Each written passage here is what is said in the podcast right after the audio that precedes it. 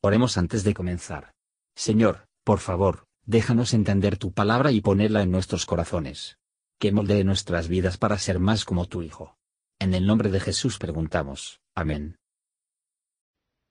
Capítulo veinticuatro.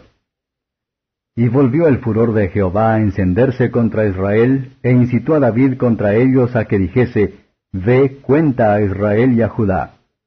Y dijo el rey a Joab, general del ejército que tenía consigo, Rodea todas las tribus de Israel, desde Dan hasta Beerseba, y contad el pueblo para que yo sepa el número de la gente. Y Joab respondió al rey, Añada Jehová tu Dios al pueblo cien veces tanto como son, y que lo vea mi señor el rey. ¿Mas para qué quiere esto mi señor el rey? Empero la palabra del rey pudo más que Joab y que los capitanes del ejército. Salió pues Joab con los capitanes del ejército de delante del rey para contar el pueblo de Israel. Y pasando el Jordán asentaron en Aroer, a la mano derecha de la ciudad que está en medio de la arroyada de Gad, y junto a Jazer. Después vinieron a Galaad, y a la tierra baja de Absi, y de allí vinieron a Dan Jaán, y alrededor de Sidón. Y vinieron luego a la fortaleza de Tiro, y a todas las ciudades de los heveos y de los cananeos, y salieron al mediodía de Judá a Beerseba.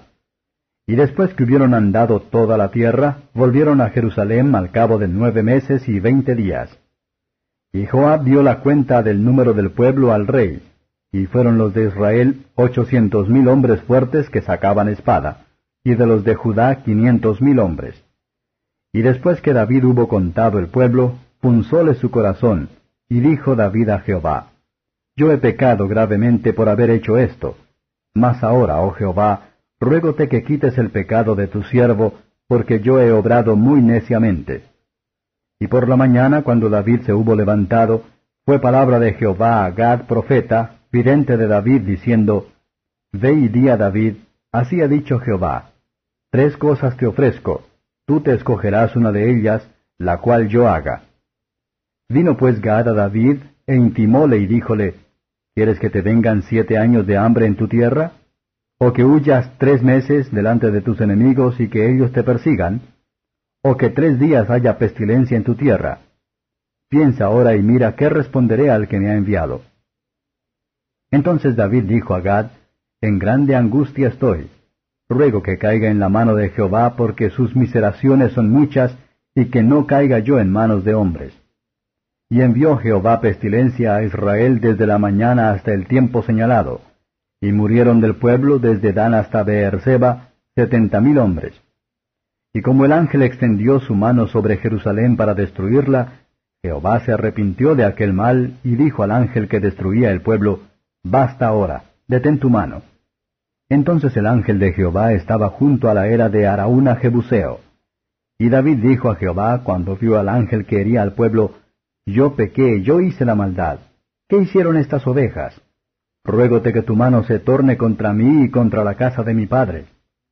Y Gad vino a David aquel día y díjole, Sube y haz un altar a Jehová en la era de Araúna Jebuseo. Y subió David conforme al dicho de Gad, que Jehová le había mandado. Y mirando Araúna, vio al rey y a sus siervos que pasaban a él. Saliendo entonces Araúna, inclinóse delante del rey hacia tierra. Y Araúna dijo, ¿Por qué viene mi señor el rey a su siervo? Y David respondió, Para comprar de ti la era, para edificar altar a Jehová a fin de que la mortandad cese del pueblo. Y Araúna dijo a David, Tome y sacrifique mi señor el rey lo que bien le pareciere. He aquí bueyes para el holocausto y trillos y otros pertrechos de bueyes para leña. Todo lo da como un rey Araúna al rey. Luego dijo Araúna al rey, Jehová tu Dios te sea propicio. Y el rey dijo a Araúna, No, sino por precio te lo compraré, porque no ofreceré a Jehová mi Dios holocaustos por nada. Entonces David compró la era y los bueyes por cincuenta siclos de plata. Y edificó allí David un altar a Jehová, y sacrificó holocaustos y pacíficos. Y Jehová se aplacó con la tierra, y cesó la plaga de Israel. Comentario de Matthew Henry, segundo Samuel capítulo veinticuatro, versos uno a nueve. Porque el pecado del pueblo David se deja actuar mal, y en su castigo que recibió castigo.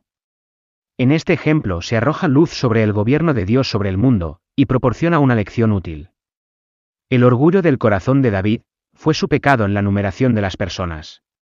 Pensó así a aparecer la más formidable, confiando en el brazo de carne más de lo que debería haber hecho, y aunque había escrito tanto de confiar solo en Dios.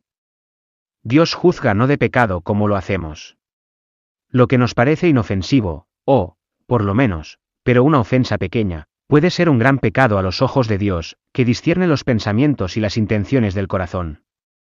Incluso los hombres impíos pueden discernir mal temperamento y conducta equivocada en los creyentes, de la que ellos mismos suelen quedar inconsciente. Pero Dios rara vez se permite a los que aman los placeres que pecaminosamente codician, versos diez a quince. Es así, cuando un hombre ha pecado. Si él tiene un corazón dentro, que le golpeasen por ello. Si confesamos nuestros pecados, podemos orar con fe para que Dios los perdone, y llevar, por misericordia y el perdón, que el pecado que nosotros desechamos por el arrepentimiento sincero. ¿Qué hacemos al respecto de nuestro orgullo? Es solo en Dios para tomar de nosotros, o amargar a nosotros, y que sea nuestro castigo. Esto debe ser un castigo, como las personas tienen una gran participación en, pues aunque fue el pecado de David que se abrió la compuerta. Los pecados de la gente todos contribuyeron a la inundación. En esta dificultad, David eligió un juicio que vino directamente de Dios, cuyas misericordias que sabía que era muy grande, y no de los hombres, quienes han triunfado en las miserias de Israel, y que han sido endurecidos por lo tanto en su idolatría. Eligió la pestilencia, él y su familia sería tan expuesto a él como el israelita más pobre, y que continuará por un tiempo más corto bajo la reprensión divina, por severo que era. La rápida destrucción de pestilencia muestra la facilidad con que Dios puede hacer caer a los pecadores de mayor orgullo, y cuanto le debemos todos los días a la paciencia divina, versos dieciséis y diecisiete. Tal vez había más maldad, especialmente más orgullo. Y ese fue el pecado ahora castigado en Jerusalén que en otros lugares, por lo que la mano del destructor está extendida sobre esa ciudad, pero el Señor se arrepintió de aquel mal, no cambió de opinión, pero a su manera. En el mismo lugar donde Abraham se detuvo de matar a su hijo. Este ángel, por una contraorden similar, se quedó de la destrucción de Jerusalén. Es por el bien del gran sacrificio, que nuestras vidas decomisados se conservan del ángel destructor. Y en David es el espíritu de un verdadero pastor del pueblo, ofreciéndose a sí mismo como sacrificio a Dios, por la salvación de sus súbditos, versos dieciocho a veinticinco.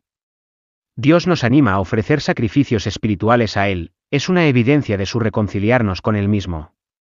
David compró el terreno para construir el altar.